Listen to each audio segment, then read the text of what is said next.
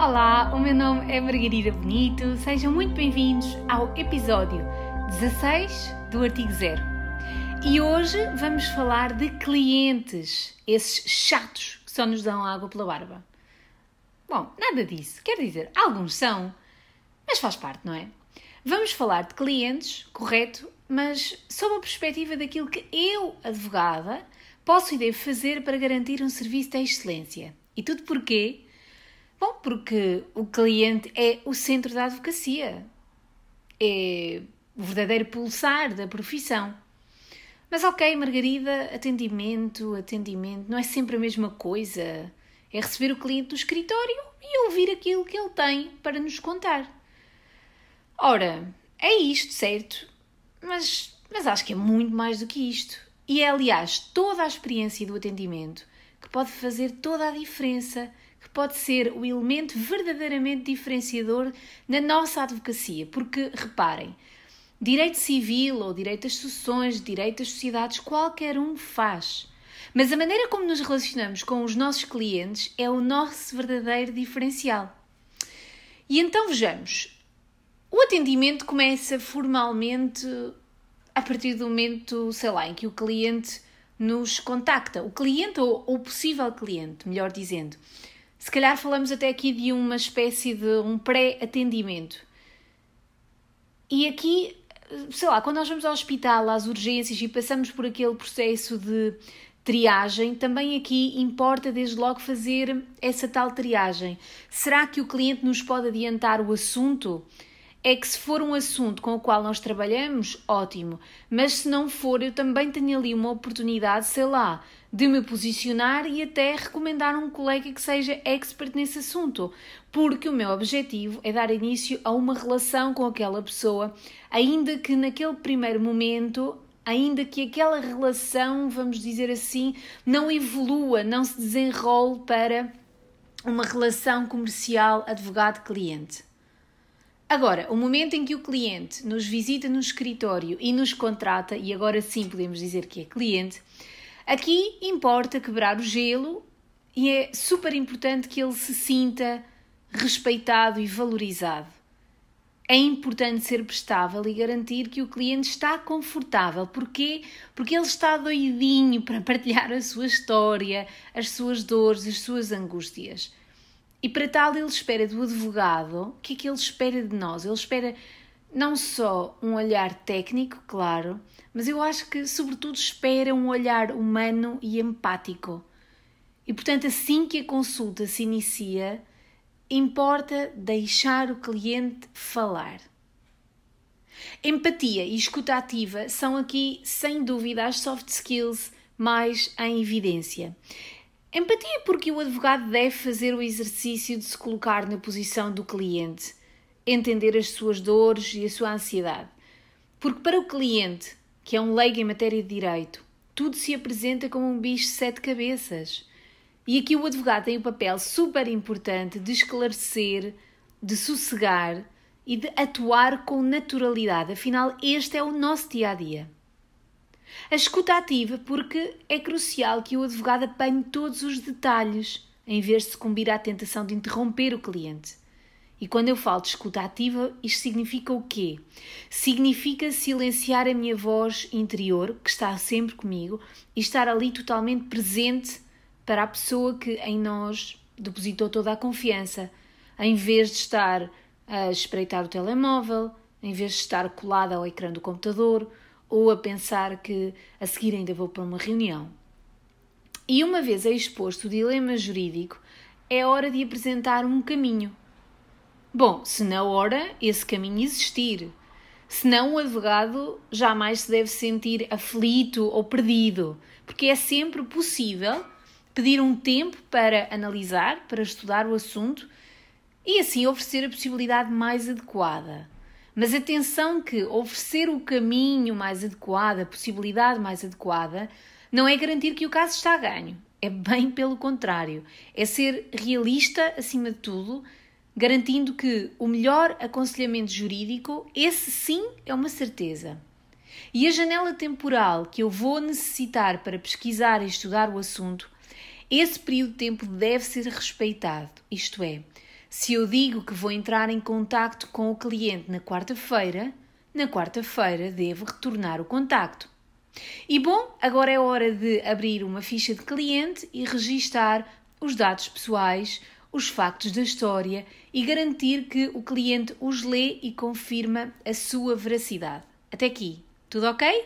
Continuemos então. E continuemos a percorrer os essenciais de um atendimento de excelência ao cliente. Se pensarmos que o nosso objetivo é ser o expert de direito daquela pessoa, o que é que eu quero aqui dizer com isto? Eu quero dizer que isto acontece connosco sempre no nosso dia a dia.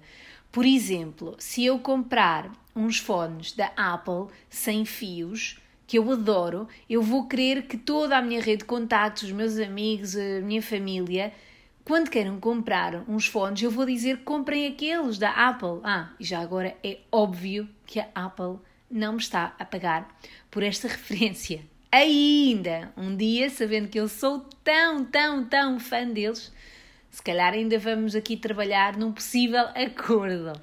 Mas eu, ou seja, retomando a história, o que eu quero, quando eu, quando eu fico muito feliz ou quando eu um, compro uma coisa da qual eu gosto muito, eu quero muito que a malta à minha volta, com quem eu me relacione, que também siga este conselho, porque eu quero que eles desfrutem do mesmo que eu desfruto. E cada novo cliente é uma oportunidade que não se esgota numa consulta ou quando o processo chega ao fim. A cada novo cliente que eu conquisto, eu quero é multiplicar as oportunidades de, de continuar a trabalhar com aquela pessoa e, óbvio, até beneficiar da sua rede de contactos. Eu quero que o cliente me escolha como o seu técnico de direito e que por isso regresse sempre. E eu faço aqui uma comparação com, sei lá, com um médico especialista ou até com um cabeleireiro a quem normalmente nós regressamos sempre. Portanto, e porquê é que regressamos? Porque com estes profissionais nós estabelecemos uma relação de confiança, porque eles, no caso do médico, conhecem todo o nosso historial, uh, conhece um, uma situação alérgica que nós tivemos, uh, sabe que nós não vamos poder tomar um medicamento X ou Y, e com o cabeleireiro é quase a mesma coisa. Claro que são serviços muito diferentes, mas sei lá, a minha, a minha cabeleireira sabe o tipo de corte de cabelo que eu gosto, sabe como é que o meu cabelo reage a um produto ou ao outro, e portanto eu regresso tanto ao médico como ao meu cabeleireiro porque eu confio nesses profissionais, porque eles já me conhecem, porque uma relação de confiança e de respeito foi estabelecida. E o mesmo deve acontecer na minha relação com os meus clientes. Só que Claro, tal só vai acontecer se eu investir, se eu criar a tal relação de respeito e de confiança. E aqui o conhecimento estrito de direito em si não é suficiente, não é suficiente para criar esta relação. O conhecimento do direito, o domínio do direito é fundamental, é é imprescindível, também é imprescindível, até porque sem ele eu nem sequer chego a exercer advocacia. Só que não é suficiente porque esta relação que eu vou ter que criar com os meus clientes extravasa uh, o domínio, o conhecimento puro e técnico do direito, vai muito mais para além disso. Por isso que outros detalhes é que podem fazer toda a diferença. Três dicas. Dica número um: entender que não dar resposta não mais se compadece com os dias de hoje. Porque o mundo é totalmente tecnológico e, por exemplo, hoje é ponto assente que se eu quero ou espero uma resposta imediata, eu não envio um e-mail. Normalmente eu contacto pelo WhatsApp. E claro que dizer coisas como ah, eu não vi ou ficou esquecido, não tive tempo, é completamente inaceitável. Aliás, neste ponto, eu devo é criar mecanismos, sei lá, de resposta automática que apresentem até uma janela temporal de resposta. E isto, claro, serve tanto para a comunicação via telefone como para a comunicação via e-mail. No campo da comunicação, a regra é melhor a mais do que a menos. E reparem que eu jamais quero que o cliente pense que eu estou sempre disponível, mas também não quero que pense que os seus assuntos estão esquecidos. E o que muitas vezes acontece é recebemos uma mensagem ou um e-mail e porque estamos ocupados a fazer qualquer outra coisa, pensamos eu já respondo ou eu vou responder antes de me ir embora. Só que quem está do outro lado desconhece estas nossas intenções. E é isto mesmo que eu me tenho que me lembrar e tentar prever e prevenir, como através, por exemplo, das tais mensagens automáticas que possam sossegar e tranquilizar o nosso cliente.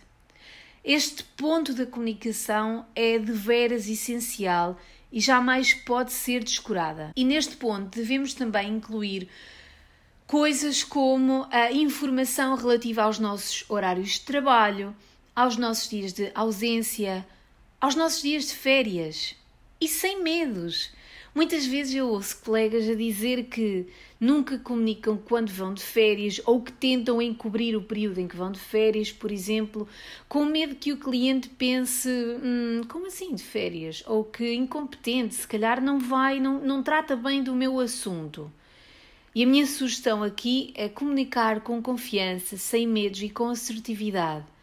E portanto, desengane-se quem pense que está a passar uma ideia errada e de que os clientes esperam de nós uma total disponibilidade. Não esperam ou não podem esperar. Quando eu comunico aos meus clientes que eu vou de férias, a imagem que eu passo é bem a contrária. É de que sou uma profissional organizada e eficiente. Dica número 2 e que pode fazer toda a diferença é criar um sistema interno de atualização do cliente. O que é que eu quero dizer com isto? É que, por exemplo, eu quando iniciei a minha atividade enquanto advogada, eu lembro-me de nessa altura ver os clientes correr atrás de notícias, de informação. E atualmente não pode ser assim porque há muito mais oferta. E porque se o advogado quer que o seu cliente cresça e se desenvolva, se quer ganhar o seu cliente e se o quer fidelizar, ele tem que estar um passo à frente das necessidades do seu cliente. E num mercado, como eu disse, tão competitivo, estes detalhes vão fazer toda a diferença.